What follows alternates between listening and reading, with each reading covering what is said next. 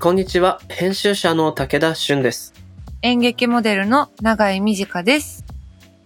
この番組、モーションギャラリークロッシングは、日本最大級のクラウドファンディングサイト、モーションギャラリー上のプロジェクトを紹介しながら、今まさに生まれている新しい文化的なトピックスをゲストと共に掘り下げていく番組です。番組の提供は東京九段下にある築90年以上の歴史的建築九段ハウスです。はい。はい。というわけで今週も前回に引き続きアーティストの超ひかるさんにゲストでお越しいただくんですけれどもはいはい。現在ですねアメリカに留学中ということでそうなんですよね。ねえ私は留学経験ないんですけどうんうん。武田さんどっかなんか印象的だあっーた海外のそう国ありますなんかちょうど僕、去年、うんでもそんなに普段海外行くのやっぱり仕事が多かったりするんですけどはい去年の今ぐらいの時期にニューヨークほぼプライベートで2はあ週間弱ぐらい行ってていいなあそんなことができた世界があったかよっていうねいや本当ですよね今さインスタとかでもさ去年のストーリーズとかがさこう呼び出されてくるじゃん、うんうんフェイスブックでも何でも確かにうわうわうわブルックリンブリッジ歩いとるわみたいないや い辛い機能だなそれ、うん、でもなんかその時面白かったのがはいエアビーを使ってうんブルックリンの方にはいなんか、お家を持ってるミュージシャンの方のセカンドハウスみたいな、へエアえビーで泊まって、はいすごい素敵なお家だったのと、毎回そこに帰って行って、はいで朝ごはん近くのところで食べたり、あるいは買って家で調理したりしてると、うん住んでる感がすごくて、あそっかうん、ブルックリンのこの辺、俺の街感がね、数日で出てくるっていうう。わあいいなあそれとっても楽しかったな羨ましいですなあそれは永井さんは外国の思い出ありますか私は去年仕事で一週間くらい中国に初めて行ったんですけど、ほうほなんかほんとこう、全然観光地とかじゃなくて、う。うん。その大きい撮影スタジオがあるだけの街というか、何でしたっけどこかの空港から右に1時間行ったそう、右、右に行っうん、右に高速1時間ぶっ飛ばすと 右に高速1時 間。地域なんですけど、へえ。もう本当に何もなくて、うんなんかラブホテルみたいなとこに泊まって、うん。ねまあ観光もできないよなと思いながら、唯一そのえホテルの目の前にある、もうん。う地元の人しか行かないみたいな、はいはい。串の屋台みたいなところに、えー、いいじゃない。そそうういうとこいいよね。毎日仕事終わりにみんなで行ってたんですけど、うんうんそしたらだんだん、まあお互い全く話せないんですけど、お互いの言語。うん。うんま、あなんか意思の疎通がこう取れるようになってきて、お前いつもこの串食うよなとかなり そうね、そうそう なんかこうちょっと閉店時間後も椅子置いといてくれたりとかして、はいはい。すごい友達ができたみたいな気分でした。いいね。やっぱりこう、町場のそういうね、個人でやっているお店とかに行ってみるのが旅先の楽しみだったなっていうのを思い出した な。ですね。行きたい。行きたい、ほんと。うん。うーん。ちょっと皆さんにも行きたいなっていう場所聞きたいですね。そうですね。うん。日本からね、左右、上 下、どっちの方向に何時間走れば着く場所なのか。東西南北左右上下一体場所をぜひねハッシュタグで教えてください、はい。この番組のハッシュタグは、シャープ MGC、ROS、SING、ハッシュタグ MG クロッシングです。ご意見、ご感想などお待ちしております。ではでは始めていきましょう武田俊と長井美智香がお送りする、モーションギャラリークロッシング。前回に引き続きゲストにアーティストの超ひかるさんをお招きします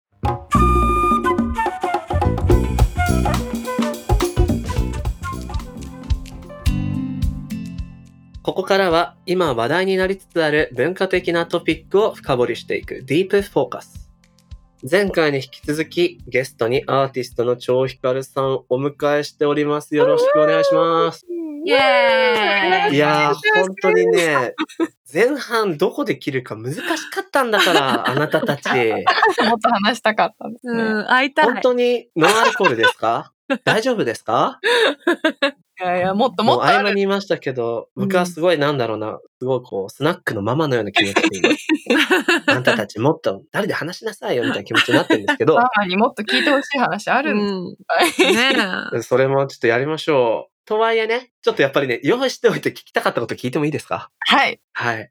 で、あの、張さん、こう、前半でも伺った、アメリカの、今、ニューヨークで大学院留学してらっしゃるっていう話から、結構現地で、あの、感じたこととか、そこで日本との女性間の違いみたいなお話聞きましたけど、まあ、そんな折、ブラック・ライブズ・マターってものがはい、はい。ありまして、まあいろいろこうね、あの人種に関して考えるきっかけになった人も、日本国内でももちろん多かったと思うんだけれども、アメリカ行ったら当然、まあある種東洋人マイノリティっていう部分もあるし、何か感じるところも終わりだったかしら聞いてみたいと思ったんですけど、どんな風に見てましたそうですね。うんあのブラック・ライブスマターに関しては、もうんう、あ。の、来たるべくしてというか、もう遅すぎるぐらいだと思うんですけど、こう、注目が集まるのが遅すぎたぐらいのうんうんものだと思って見てました。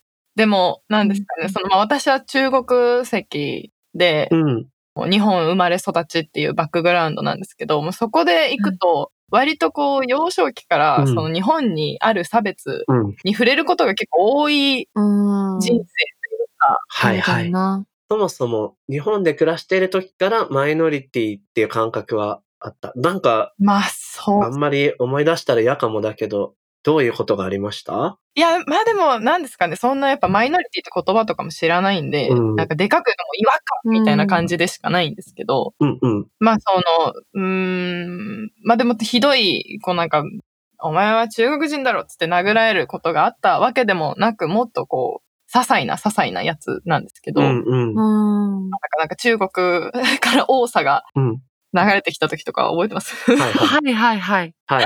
はいはい。なん EM か何点何おみたい前な。やめろよみたいな。ああ。みたいな言われて、え流してへんみたいななったりとか、ああ、ちょっとうんうんギャグっぽくネタにされるみたいな。そうですねあとなんかまあ、なんですか、みんなと違う発言みたいなのすると、やっぱこう中国人だからなーってなったりとうか、んうん。はあ。まあ、あとはまあ、普通にコンスタントにその、なんですかね、こう、日本人はとか、うん日本人はこうであるとか、うん日本国民はこうであるっていうのにこう含まれないうん。ない。ので、うんなんか結構その、なんですか、存在がまあ、無視されてるなっていううんうん。感感覚はまず日本国籍じゃないけど、ルーツがある人たちがいるっていうこと自体が、うんはい。みんなの意識の中にないんだなっていうのは結構ひ、そうだよね。ななんかそれこそ、あの、僕は、渦中の時、ツイッターでの動きも拝見してたんですけど、まあ大変だったよね、あれはね。 地獄の釜の蓋を開けてしまいましたね、あれはもはあう。すごかったですよ。すごかったですよ、本当に。死んだ犬の写真とか送って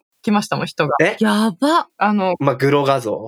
一回こう、状況だけ説明してもらってもいいですかあの今、コロナ禍で、その、まあ、日本がこう、うん。海外にからの出入国みたいなのに制限をかけてるんですけど、その時にその日本にルーツがあるとか、日本に在留権がある永住者とか、長期在留許可を持ってる人たちが一度国外に何らかの事情で出ると、うん。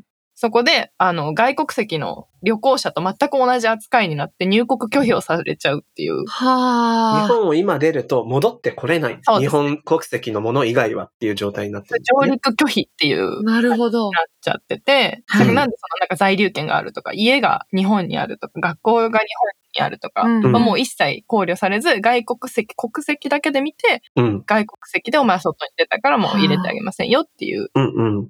まあものが敷かれていて、ちょっとあの、4月より前に出た人に対してはちょっと緩和があったんですけど、それより以降の人はまあまだ一緒の状態で、それに対して、まあなんか、なんですかね、こう、ここまでこう、はっきり国籍で、うん。お前はよそっていう風にされることが、まあ、うん。永住権を私は持ってるので、うんうんあんまりなくてですね、はいはい。なんか結構それを調べて知った時に衝撃を受けて、あ、うん。わしには祖国がないんじゃーっうて、悲しん。ん。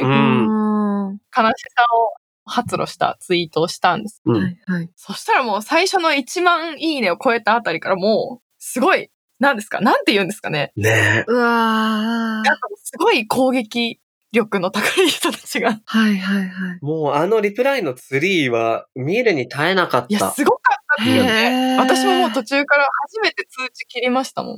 びっ くり。すこんな。 ごかった。なんか、うんうん。いろんなパターンはあると思うんですけど、いわゆる、もうその規模のバイラル超えちゃうと、いわゆるネットウヨ的な人の、特になんか現実認識もあれもめちゃくちゃな謎のうん怒りみたいなのがぶつかってくる感じですよね、おそらく。そうですね。なんか、まあ、一番多かったのはやっぱ、あの、帰化しろよみたいなやつはいはいはあ。とか、うん。外国籍で日本に住まわせてもらってるだけでありがたいと思い、文句を言うな、みたいなもの。はいはい。とかあと、まあ生ままれあ、てんだけどね、そこで。そうだからまあやっぱその意識の中にそういう存在がいるっていうのが多分ないんですよね。うんうん。と。か、あとはもうなんかもうもっと意味のわからない。 はいはい。はいはいはい。お前はそう中国人だから、中国人は全員スパイだから、みたいなものとか。はいはいははあ。いやそんなこすともごい数来るんですよ。びっくりしちゃって、こんなにと思って。い。なるほど。な。まあだからその一番最後のね、もう飛んじゃってる人たちはもうどうでもいいっちゃいいんですけど、うんうん。例えば、じゃあ僕もそんなに詳しくないから、じゃあ、帰化しろっていう人うんうん。の意見って、調査的にはどう受け止めるんですかこう制度として帰化っていうのがあるんだから、それに乗っ取ったら、こんな、うんなんか大変な思いしなくて済んでるでしょうんうんうん、黙ってやんなさいよみたいな人って多分何にも分からず言ってると思うんです。期間のこと一回も調べたことないでしょ。うん。ねえっていう感じ。うんうんないでしょっていう感じなんですよ。はあ。でなんかその結構相当やっぱハードル高いんですよね。イメージとして多分日本で生まれた、日本で育ったっていうのがあると、なんか期間が選択できるっていうイメージがあるらしいんですけど、そんなことはなくて、うんうんあの、両親が外国籍とうかん片方が外国籍だと選択権がない場合がほとんどなんですね。はいはい。なんで、その別に、期間っていう、普通に海外の人が日本に永住を決めてするプロセスと、まあ、はい。近いプロセスを踏まないと、まあ、帰化できなくて、それがまあ、だから、その職業を、私もこの前調べてもう忘れちゃった。なんか、同じ住所に、うんこう、定住して、ちゃんと、こう、一定の職業を持って、5年とか3年とか、うん。その納税して、はあ。ますよっていうのを証明はい。してとか、結構、その間になんか、長期で海外に行っちゃいけないとか、わあ。何十日以上、その1年のうちに海外に出ることがあったら、それはもうその NHK の期間のプロセスが止まりますとか、はいはい結構いへろえいろなものがあって、別にすぐ役所に行って、そのポンってできるものでは決してないんですよね。うんうん。っていうのもあり、なんでそんななんか気軽に結婚したらいいじゃんっつって、あ、そっか、忘れてた、あ、明日、みたいなやつじゃないんだよっていうのをうんうんうんってるのかなっていうのは思いますし、あと、帰化ってやっぱり、まあ私はそんなにやっぱ生まれ育ちも日本なんで、そこまですごく中国に対して、こう愛国心があったりとか、その中国籍を絶対残したいって気持ちがあるかって言われたら別にそうではないんですけど、う。うんん。人によってはやっぱり国籍ってすごくアイデンティティの一部うん。であったうりんするわけで、そういったものを、あの、簡単に変えるって言うって、なんか、すごい、そうだよね確。か不思に。議だな、なんかよく言えたな、本籍地変えるだけとは違うよみたいなね。違うよ。 20年使ってきた下の名前をうんうん。変えなよみたいな感じに近いのかなと思いますね。うーん。でもそもそもこの今ね、あの、アメリカとある種行き来しながらの生活みたいな、張さんにとっては、そもそももう、帰化って選択は制度上取れないですもんね。そうなんですよね。留学とか、あと長期の個展とかで結構国を行き来することが多かったんで、そもそも何回かあの期間の相談も行ったんですけど、うんできなくて、あとなんかその面接もあるんですよね。面接がすごい嫌で、へえ、面接。そのなんで日本人になりたいんですかって聞かれるんですよね。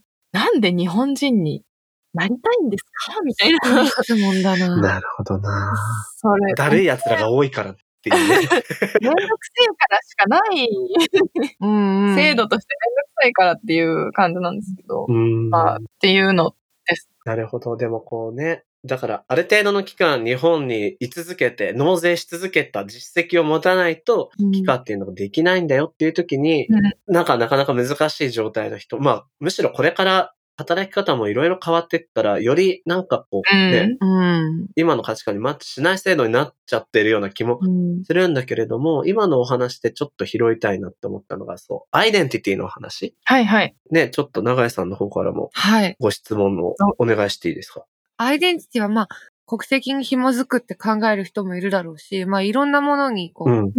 お母さんとか、お父さんとか、はいはいなはんいかいろんなものがあると思うんですけど、張さんは何に紐づくものだっていうふうに考えてるんですかだからそのアイデンティティってすごく流動的なものですよね。ううんうん。っていうふうに思ってます。なんで、なんですかね。は過あ去にあるアイデンティティって、なんかみんなイメージだとこう、アイデンティティとしてこう、何人とかがあったりとか、そうだはねいまあその、性的、性自認でやっぱ女、男うんうん。っていうものがあったりとかっていうふうにうん。思いがちなんですけど、意外とこう聞いて回ると、一人一人そうんのアイデンティティを置く場所が違うんで、すごく流動的うに、んそれでいいものだというふうに思って。はあ。そうなんだよね。なんかアイデンティティって、単純に和訳すると自己同一性みたいに言われることうんが多いわけですよ。うん自分が同一している。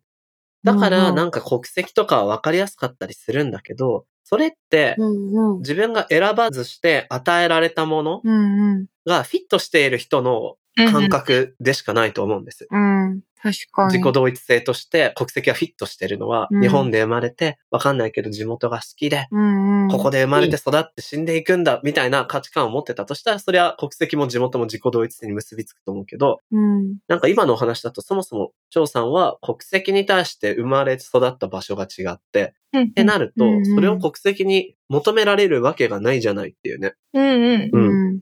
まあなんでこう日本にいるときによくその聞かれてたのが、結局日本人なの中国人なのみたいな。うんうん。なんか日本側なの中国側なのみたいな。なんかそのアイデンティテすごい聞き方だよね、あー その質問も。ィみたいなのがうんうん多かったんですけど、で、私は、その、結う局、紙の上では絶対に中国人で、う。うんん。それまでそれはもう変えようのないものでしたし、うんうんうん。なんですかね、空港とかの行き来するときも、やっぱその外国籍、日本人じゃない、日うん。本人の定義、そういうところではないところにいるって言われてたんで、じゃあう、んうん。どっちか選ぶなら中国人っていうアイデンティティになるのかなっていうふうにうんうん。思ってたんですけど、その、うんアメリカに行ってみて、このアメリカってやっぱすごくマルチカルチャーなところが大きくて、すごく移民の国でもあうる。っんうんうん。てなると、そのダブルルーツとかがすごく多いんです。ダブルルーツの人が。うんはいはいうんだからその親は、あの、韓国から来てるけど、うん。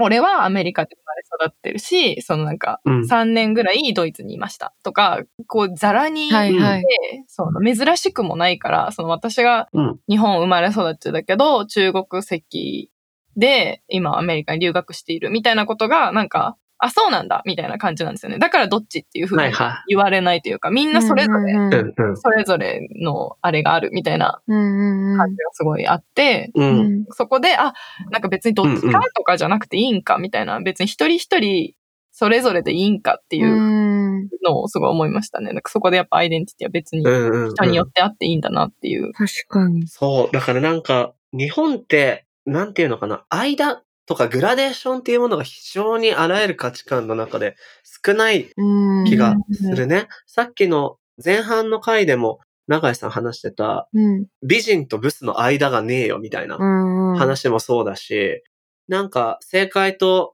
不正解みたいなものかもだし、日本人うんうんうとんそうじゃない人みたいな。まあなんか人種に関してなんかね、男女もそうですね男女もそうよね。確かに。こそれは生きづらいよねって思う生し。きづらううんうんそれがでも、すごくいいところでも、いいところっていう言い方はあれですけど、うん、ユニークなところユニークなところではあると思いますね。逆にすごく島国で、その日本生まれ、日本育ちの日本国籍うん。の人たちが多いっていう中だから、あんまりその価値観でも問題なく、いけちゃってるんだよね。今までこれうんそなんか自己同一性っていう、その、日本語にされると、私はすごい違和感があるというか、その、う。うん。で、なんか、自分に同一性なんてない方が面白いって思っちゃうんで すよ。だから、こう、ああ自分自身がもっと流動的そう、なんか、いろんな、日によってなんか、別に、着せ替えられた方が楽しいし、うんだから、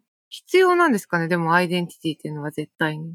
なんか、ないとダメなのかなっていうか、うーん。立ってられなくなったりするもんなんでアすイかデンティティこうなんか迷子だった女としてはですね、あった方が足場があるっていう感じはあると思います。うんのアイデンティティ迷子だったので、私は結構だから、特にアメリカに行ったばっかりの時に、その中国人だっていうアイデンティティでうん行ったのに、その中国、生まれ育ちの中国人の人たちが、あの、ニューヨークの大学院にいて、そうすると全然言葉も通じないし、その、はい。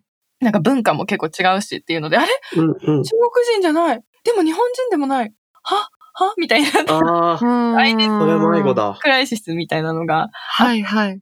うん。だあって、そのアイデンティティを調べた人間としては、やっぱあった方が、うんうん。私はこういう人間っていうのが分かると、すごくエンパワーメントにつながるっていうのは確実にあるんですよね。はあ、うんうんうんうんそうなんですね。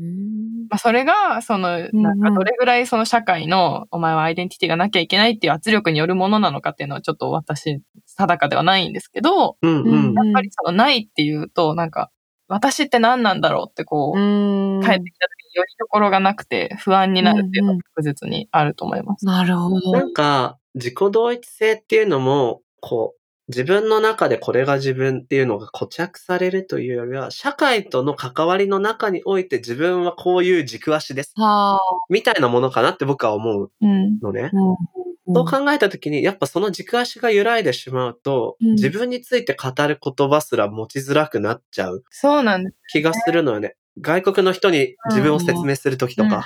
名前があるってすごくやっぱ重要なことだなって思うんですようね。んうん。あ例えばなんか病気とかもそうじゃないですか。なんかよくわからない症状が出続けるよりも、同じ症状が出てても、これはこういう病気ですよって言われた方が安心できる。うーうんんうんそういうのちょっと感覚が近くて、やっぱ名前があってわかるっていうのが結構うんうんアイデンティティの上では大きいなって思う。で、そうするとこうマイノリティのグループとかになると、そのうん名前がつけてもらえないっていうのもまあなんか一つのはいはいはい。そうだよね。そうするともそうう、なんか、なんかず、すごく辛いけど、なんでなのかわからないみたいな感じで、こうんうんう、理解できなかったりとかっていうのがあるのかな。名付けられなかった人々みたいな、この間にいる人たちみたいな感じになってしまうもんね。うん名前がついてないっていうのは、そう要するにその社会にその枠がないっていうことなんで、うんうんうんそうだね。歴史的にも記述されにくくなっていくし、なかったことにされがちだし、制度にもうん出やすいしっていう。そうだよねそう。ケアもされにくくなってしまう。うんだから永井さんの言ってる部分はすごくわかるというか、うんうん毎日違う自分でいいし、その時の気分を楽しめる方が絶対いいんだけど、何かそれが社会保障みたいなことと重なったり、社会との関わりの中でっていう時には何かしらの名前や軸足はないとすごく権利が侵害されちゃうことがあるのかなって思ったりもする。なんか最近、そのやっぱ海外で、最近じゃないかもしれないですけど、ここやっぱ近年で、ジェンダー、ノンバイナリーとかがうんうんうんなんか男とか女とかの、その、二つのものではない、その、どこかのグラデーションだったりとか、中間にいるっていう、とかジェンダーノンコンフォーミングですうんか、うんうん。とか、なんかあの男とか女とか、どっちかにアイデンティティを置くわけではないみたいなうん。あものも、やっぱりそういうノンバイナリーとか、ノンコンフォーミングっていう言葉が出て初めて、よりこう、あうんそういえば私、そう言われたらそうだっていう人がやっぱすごい増えたんで、例えばはいはいはい。うんうんうんだからそうですね。なんか言葉のなんか重要性とか、言葉が来て初めそうだてね気づけるみたいなところも大きういんうん。かなと思います。それってなんか自分それなんですって言いやすいというかね。当事者が言い出すことなんですかそれともなんかより大きなマジョリティの人が言ってくれて生み出されるものなんですかうちうのんパターンもあるのかな当事者が言ってても意味ないっていうパターンの方が多そうですよね。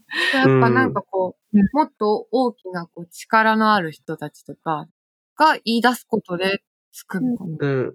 あるいは専門家とか、あそうですこね。の有識者団体みたいなものが、こういった人たちをこういう呼び方にして、えーっと、彼らを支援していこうみたいな動きの中から出てくるケースは多いのかもしれないね。うん、多いですね。あとはまあ単純に数がたくさんうんうんうん出てくれば、その一つの知名度としてやっぱ広がっていくっていうのはあると思います。はいはいではい。結局やっぱそこも政治が絡んでくることですから、そうやって認知が広まってうん無視できない勢力になってくれば、そういう人たち向けのなんか社会福祉のね、制度を考えないとうんうん。当選できないし、みたいな多分そういうことになっていくんでしょうね。うん。だから考えることにもなるだろうし、まあそのあたりのパワーバランスは非常に難しいなってうんうん。思うな。うんうん。まあでも当事者発なんでしょうね。そうなると。うん。うん。当事者が言って、それをこうマジョリティと言われる人がに届けていくっていう。拾うか、拾わないかとかだったり。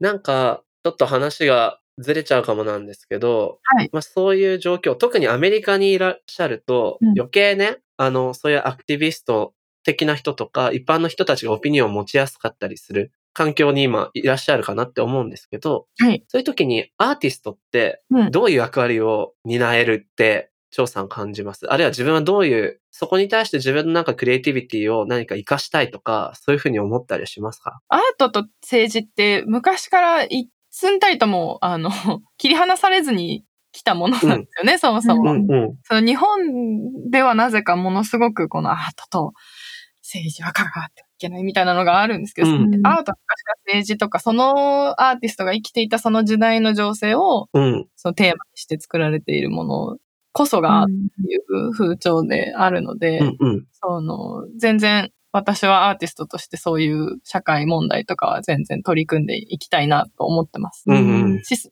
うでいいと思ってます。なるほど、なるほど。う。うんん。なんか一方で、日本のケースですけどね。その、まあアーティスト、自由な発想でいろんな発表して、それこそまあ社会的なメッセージを帯びる方も多いっていう時に、ちょっとまたこれも炎上案件をネタにするのであれですけど、じゃんけ美ん術館女子問題があったじゃないです か。なんか美術の世界ですらそうなのみたいな、うんがっかり感極まりない現象だったんあですれをが、倫理が一緒にやっちゃってるっていうのがね、ねえ絶望案件でしたよなんか美術でもみたいな 気持ちが僕はすごいあったんだけれども、お二人はどう、長井さんとかなんか思うことありますあれってなんか、何が起きてるのっていうか、その、誰が何なんですかあれ。あれね。確か、どっかでしたっけ、なんか毎日か読売か、う。うんんうんどっかの広告と、はい。その現代美術館うんうん。タッグを組んで、持っで、なんかいろんな人に美術館に来てもらいたいねーってう言っん。て、ではいはい。あの、良かれと思ってやったやつですよ。だからそれを良かれで最終的に反抗を誰が押すみたいなね。誰も止めなかったの確かにこんだけ丸々女子がうん。批判されている世の中で誰も止めなかったのっていうのが衝撃的でしたよね。うん。なんかこれに限らず、誰が止めなかったのっていうの多くない最近。多い、多い。多いですね。結構でも過去の案件に戻ってなんかこれはひどかったみたいなのもあるから、それはまあまあって感じなんですけど、最う近ん。はあはーいはいはい。そうだね。うん遡ってやっちゃうとキリがないですから。うん。でもやっぱこ、いうや、じゃあもう、うん。一回当たったものを使い回すっていうのがいつからか当たり前になったじゃないですはか。いはい。だからやっぱ、まあもうマジで貧乏なんだなっていうのが、アイディアの。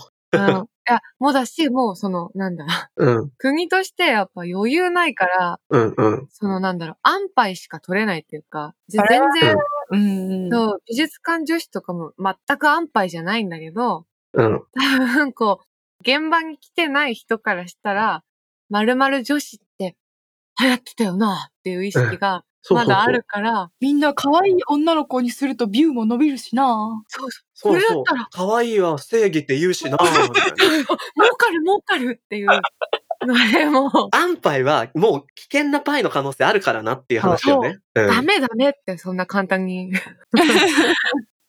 いや、でもなんかさやっぱ美術界でもそういう、なんですか、男女、やっぱだから上にいるのはそういうところに気づかない男性うん。なのかなっていう風なのはなんか透けて見えましたよね。最近なんか見え美ち術ゃう界のそういう男女みたいなお話で。美術もそうだし、まあ映画とかもそうだと思いますけど、うん結局こう男性社会的なものっていうものがうんベースにあると。うんただ一方で美術大学ってそう、もうほぼずっと女性の方が多いわけでしょ7割女ですよ。私 ?7 割女の教育機関の発展した先のこう社会構造が男性化社会ってどういうことっていううん。気はするのよね。なんかその社会行動的にやっぱ男の人が上に行きやすいっていうのは、まあどこのうん。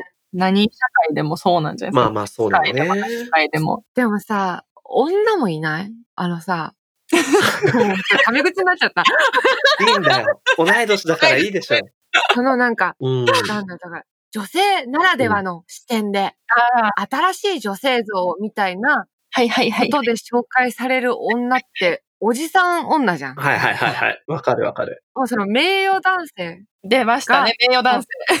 ばかりが女性の代表として、こう、のし上がっていけちゃってて、だから、この女の人うん。の気づきっていうか、あんた目覚ませよっていうのいで、やうんうんちょっとこう、女の人への怒りも私最近結構。それって、どう、うん。まあでも、その社会があって、それしか抜け道がないっていう中でない形成されてるから、なんか、ししょうがないょうがねえ、しょうがねえけどって思いますけどね。今の語られてる女性って要は、男性優位社会のゲームをなんとか勝ち抜いた女性のことだよね。多分。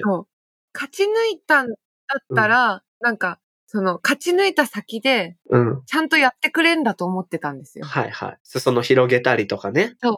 あうん。もうその勝ち抜く過程の中で完全に洗脳が完了してたんだ、みたいな絶望というか。はいはいはいはい。だとしたら、その、自分も、例えば、ある一定の期間は我慢して、どうにか勝ち抜いた先で、本当にやりたいことをやろうって思っても、たどり着いた時に私も洗脳されてるのかっていう。確かに。その時はもうおじさんになってるって いう。そうそう そう。怖ーおじさ怖いよね。だ後からっていうのがなくなるってことよね。みんなおじさん気か。づいたらみんなおじさんになってる。なんだろう、そのゲーム勝ち抜き女性んに対して、僕は男性の立場からうん違和感を感じても批判ができないんですよ。うんううん。ん。要はそれは男性のゲームの中を勝ち抜こうとした、ある種うん。頑張った女性でしょみたいなのもあるうんし、だからね、その対象については非常に難しいなって感じるので、どうしたらいいんだろうね。私も難しいと思います。うん。それはもうその人はこの社会の中でそこまで行ってすごいと思うし、でもそこまで自分で行ってしまったからこそ、うん。なんか、もうみんな文句言ってないで、私みたいにやればいいのにってなっちゃうのも、わかる、うんそうだよな。それやっぱ。でも、あなたみたいに誰しもがうん頑張らないといけない社会って辛かったでしょ、ってそう。いうことをね、そうそうそうあの、思い直していでたもだきそたい。れを女性側に置くのはやっぱ違うかなと思うんですよね。それんでなんかその男性主体の社会っていう構造がなければ、そういう風なうんうん。そうそう感。じ、まずなってないから、なってな確い。かにやっぱその社会から入愛になっていって、うんでみんな、あ、こんな張り詰めてここまで来なくてもいいんだってなった方がね、うんよね。うん。いや、本当にそう思う。あいや、でもその美術界ですらそういうね、まあ男女の経営者が強い中でー、うんまあ、張さんアメリカ行って、まあ大学院、まあ修了した後もどうなっていくかなっていうのもありますけれど、何かこう自分でこういう時代にトライしたいこととかってあったりするのかしら。う ーん。あそれなんで、これなんで僕、永井さんにも聞きたいです。うん。うん。私は今、やっぱり、何ですかね、他者理解と、うん。あと、なんか、加害性の認識というか、うん。ううん。ん。人がみんな加害者になりうるっていうはあ。認知を広められる作品とかなんかプロジェクトができたらなっていうのを最近はすごいおー。思っていて、その、やっぱこう、何ですかね、うんこの前のツイッターでの、なんか、うん。すごい地獄の皮の蓋を開けちゃうやつって、やっぱその殴ってきてる人って殴ってる自覚がないわけですよね。だからあんなに強く殴れるっていうか、そうだね。うん皆さん、例えば、その多分言ってきてる頭、人たちの頭の中では、これはその、例えば中国籍の人に、とか外国籍の人に日本がこう侵略されていて、うん。それに反抗するために、俺たちはもうこれは正義の戦いだみたいな、うにん。なってる時に、やっぱ人間って一番人強く殴れるわけですよ。は俺い。は正義側だってなった時に一番強くあなるらゆる戦争がそうだよね、きっと。うん。 そうななんで、その、それは私も、例えばルッキズムにも多分、おもう大いに加担してる部分があるし、そういううん。自分が加害者になっているところがたくさんあるとか、なり、いつでもなりうるっていううのをん。認識しないと、こうう、ん。差別とか他者理解に関する状況って変わっていかないなと思うので、う。うんん。そういうのをみんながこう自覚できるような何かが作りたいというふうに思っております。そう。楽い。しみ。長井さん、どうでした今日、振り返って。いや、めっちゃ楽しかったし、なんかでも振り返りとかやると終わるみたいな。なんで終わらせようとしてるんですかちょっとでもね、 番外編とかやりたいです ね、今日これね。まあ、ちょっとなんか別の回とかでもいいし、普通になんかね、ジョーさんと会っても話したいなって今日、強く思いましたし、りたいですニューヨークでに行も、くだったり。すぐニューヨーク行ってしまうんですもんね。 そうなんですよ。すぐ行きます。これでもしニューヨークで入国拒否とかされちゃったら、私日本にも帰ってこれないし、 取れない。どうどなうるすんんでのすかね。うんずっとトランジットで暮らしていくそう、そういうことになっちゃうかもしれないという恐怖を抱きながら、そうしばらかく。日本には入国拒否なので、されちゃうので、そうだよね。うわー。 その状況がね、その狭間で出てくる何かね、クリエイティビティがどんなものになっていくか、とても楽しみにしてるので。なんかやっぱりこういう問題とか、例えばそのなんか外国籍、日本在住の外国籍の人のうん。なんかそういう問題とかも、この前のツイートとかもそうですけど、知らない人がめちゃめちゃ多いなっていううんううんん。のがあるので、まあその私はこれからも SNS とかで、そのどういう感じで空港をうんうん。通り抜けたとか、どういうふうにうんうんいろんなことがあったかみたいなのを、まあ、あの、発信してうん。いくので、 皆さんの目に触れられるように発信していこうなと思っております。素晴らしい。いいよと思いました。。うん。楽しみに待っております。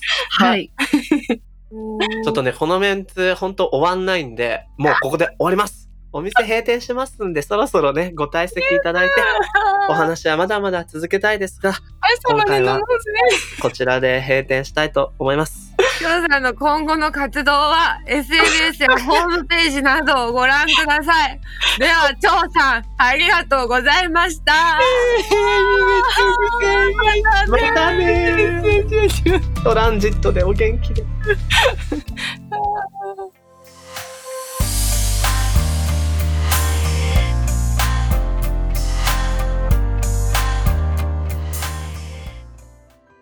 さて、ここからはモーションギャラリーで現在挑戦中のプロジェクトの中から特に注目してほしいものを紹介するホットプロジェクト。永井さん、今日はどんなものなんですかねはい。今日紹介したいのは、イヤホンガイド活動継続のための支援。お客様に舞台の楽しみを伝え続けたい。です。うんうん。イヤホンガイドか。うん、このプロジェクトはですね、音声解説サービスイヤホンガイドと文字や映像の字幕サービス G マークを専業として舞台を支える世界で唯一の企業株式会社イヤホンガイドによるものなんですね。これね、僕、あのーもう途中なのに挟んじゃいましたけど、うんうん。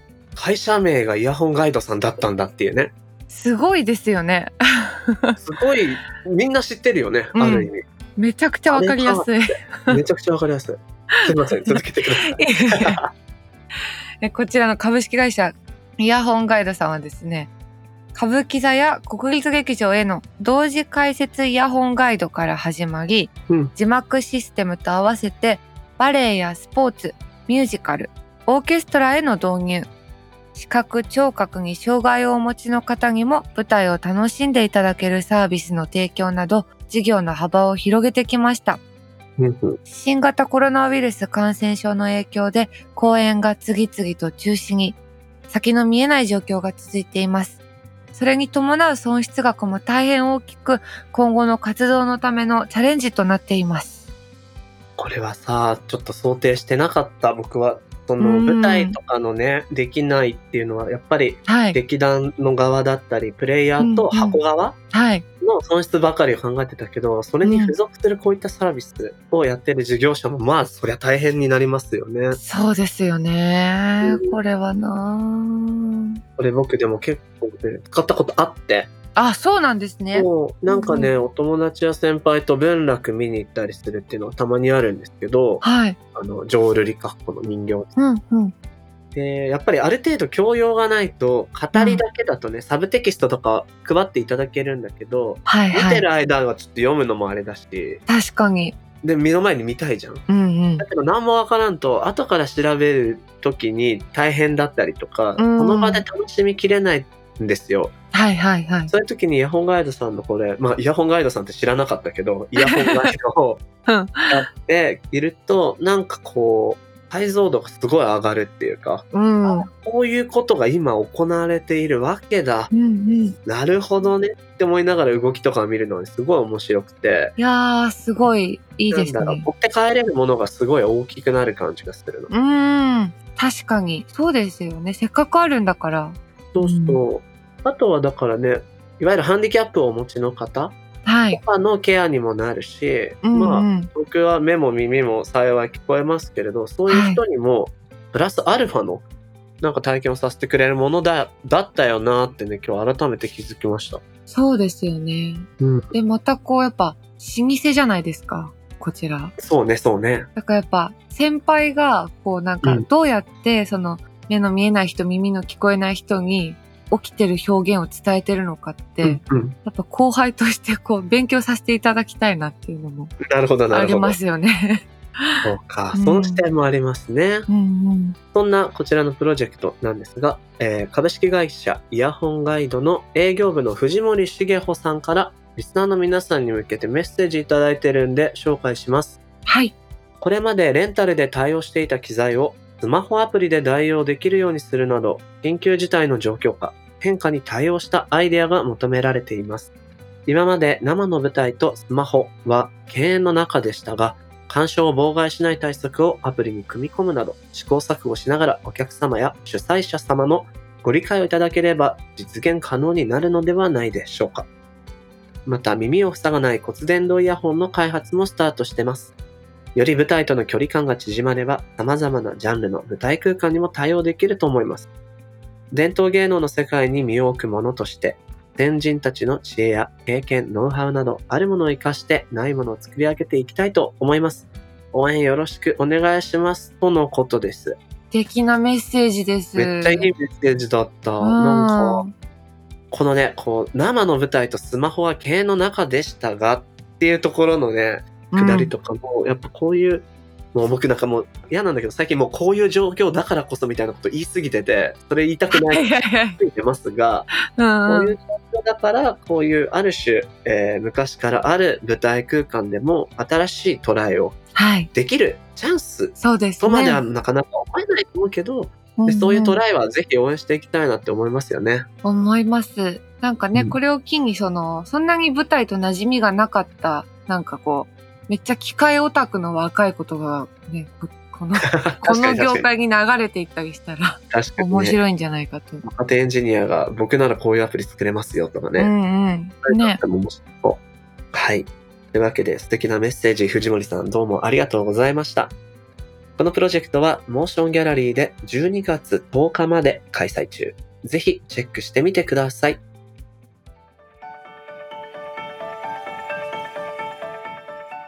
モーションギャラリークロッシングエンディングのお時間となりました。長井さん、もう終わらせるの大変だったんだけど。いやーも う、マジで終わらせるじゃん。終わらせないと思ってたのに、本当に終わらせてきた。なんか僕、ちょっとだけ大人の事情サイド知ってるから、ちょっとピリピリ感じてたのよね、無言の。 そうおー編集のコストがかかるぞー。聞いていたのは山々だけど、そろそろ閉店していただきたいっていうのね。そうだよないや、でもマジで無限でやりたかったっすな。うん。一緒にニューヨーク行けばよかった。確かにね。ね。確かになのか なわかんないけどさ。でもなんかこの手の話っていうのが盛り上がるっていうのは、それだけみんな何かしら持ってきたものがあるし、今今ようやく話せるようになったっていう状況がうんうん。僕たちのラジオ番組を終わらせないっていうそうですね。バイブスになってた気がする。うんうん。いや、ほんともっとこういう話がそこら中で起きるといいなって思う。そうなのよね。う。うん。後半戦特に残ってるのありますなんかやっぱり、その、当たり前に日本人の国籍がやっぱうん。あって生きてきたし、うん。なんだろう、ずっとこう子供の時から一緒に育った友達とかっていうのも、うん。みんな日本人の家庭の子たちだったから、私は。うん。うん。その、なんだろう、やっぱり気づけなかったというか、その、そうだね。その当たり前がない人っていうのが確実にいるのに、なんか、差別しないとかっていう問題だけじゃないじゃないですか、こういうのって。うんその、別に意地悪しなければいいわけじゃなくて、なんうか、んうん。きちんと、なんか何がしんどいのとか、なんか、もっと存在を見るべきだったというか、気づくべきだっそたうだねだからななって。んか、当たり前だと思っていて、Hmm. 見えてた風景っていうのは、自分たちがある種、マジョリティだから保証されていただけの風景で、うんうん。そもそもそれが当たり前じゃないんだよっていう人たちがいることうん。への想像力にどうやって手をかけるか、みたいな、なんかそういうことを考えていきたいし、特に自分より下の世代とかも、ともね、関わっていく時間が、永井さんもこの後増えていくから、そうですね。なんかそういう時にそういうことを言える対戦でいたいよね。うん、痛い。勉強だな。やばい、思わぬほ、うん。いい真面目なエンディングになっちまったぜ。本当だ。ぶち壊すか。 この番組のハッシュタグは、シャープ MGC、ROS、SING、ハッシュタグ MG クロッシングだよ。みんなよろし くね。やっぱ最後ぶち壊したいタイプですね。そうそううん。こうしていきます OK。さてさて、えー、1ヶ月にわたりお送りしてきた、この見えない差別の特集。はい。次回は特集テーマが変わります。何や特集タイトル、その名も、ゲームの衝撃。ババババババンった俺たちのゲームの話をしましょーえ、それなんか、プレステとかもらえるんすか、う。ちょっと、じゃあ、うん、大人の半分側の人に聞いてきます。そして、ゲストのご紹介もしておきましょう。はい。二人お招きします。お、まず前半のゲスト、編集者で、あ、僕が読むことになってた勝手に。 いい、いいよ。読みたいんでしょ読みたいのかも。じゃあ読んでみよう。えー編集者で海遊 .net プレミアムの編集長、新見直さんと、イラストレーター、アニメーション作家の高倉和樹さんをお迎えしてお届けします。おー。まあ、二人ともゲーマーで、これちょっと僕も前面でもあるんですが、あら。かなりいろんなところのゲーム知識もあって、ゲーム愛のある人たちなんで、いろいろな話聞いていきましょう。はい。プレゼントは考えておきます。お願いします。では、モーションギャラリー、そして九段ハウスの提供でお届けしてきたモーションギャラリークロッシング。お相手は武田俊と。長い短でした。また次回お会いしましょう。バイババイバイバーイバーイ。